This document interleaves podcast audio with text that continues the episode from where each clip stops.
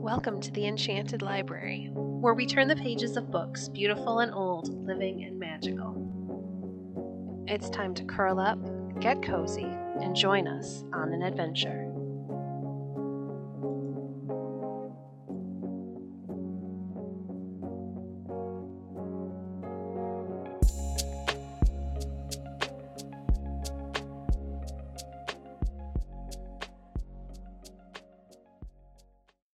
Today we're reading Chapter 11 of the Viking Tales King Harald Goes West Overseas.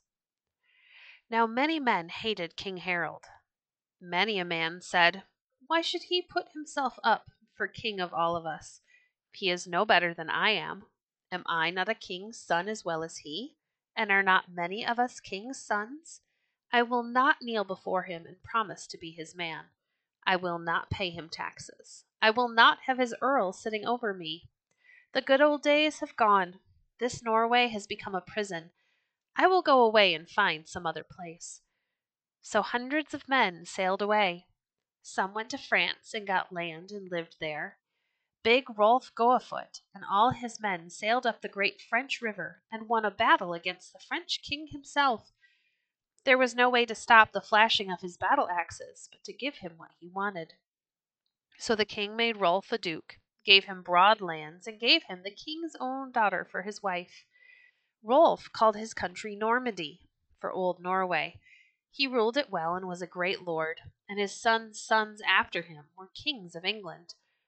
Other Norsemen went to Ireland and England and Scotland. They drew up their boats on the river banks. The people ran away before them and gathered into great armies that marched back to meet the Vikings in battle.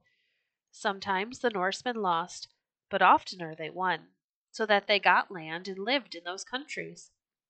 Their houses sat in these strange lands like warriors' camps, and the Norsemen went among their new neighbors with hanging swords and spears in hand, ever ready for a fight. There are many islands north of Scotland. They are called the Orkneys and the Shetlands. They have many good harbors for ships. They are little and rocky and bare of trees. Wild sea birds scream around them. On some of them a man can stand in the middle and see the ocean all about him. Now the Vikings sailed to these islands and were pleased. It is like being always in a boat, they said. This shall be our home.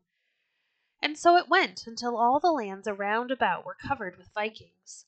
Norse carved and painted houses brightened the hillsides. Viking ships sailed all over the seas and made harbor in every river.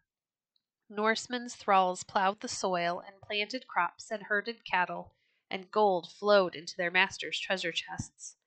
Norse warriors walked up and down the land, and no man dared to say them nay. These men did not forget Norway. In the summers they sailed back there and harried the coast. They took gold and grain and beautiful cloth back to their homes. In Norway they left burning houses and weeping women. Every summer King Harald had out his ships and men and hunted these Vikings. There are many little islands about Norway. They have crags and caves and deep woods. Here the Vikings hid when they saw King Harald's ships coming. But Harald ran his boat into every creek and fjord and hunted in every cave and through all the woods and among the crags. He caught many men, but most of them got away and went home laughing at Harald.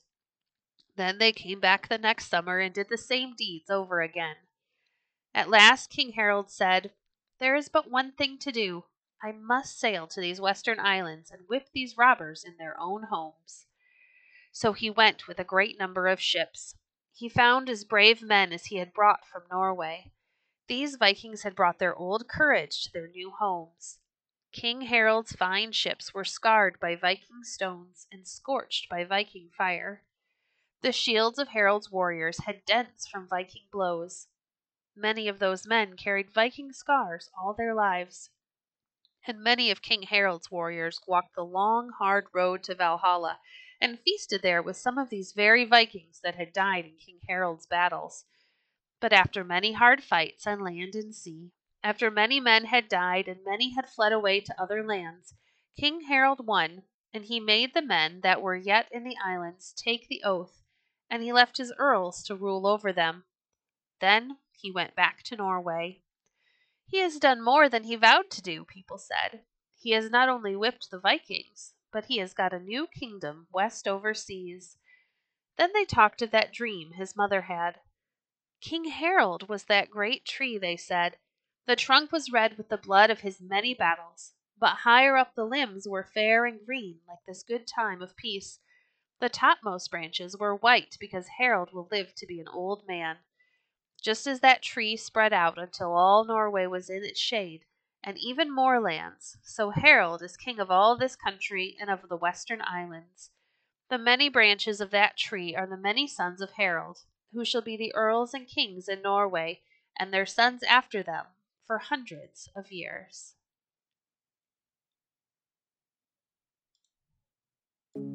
Thank you for joining us today. If you enjoyed today's episode, please leave a review on your favorite podcast platform and share our podcast with a friend. Stay connected by following us on Facebook at facebook.com slash enchantedlibrary.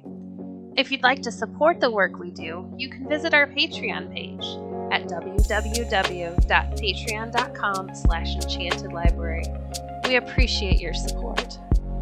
Until next time, friends, Happy reading.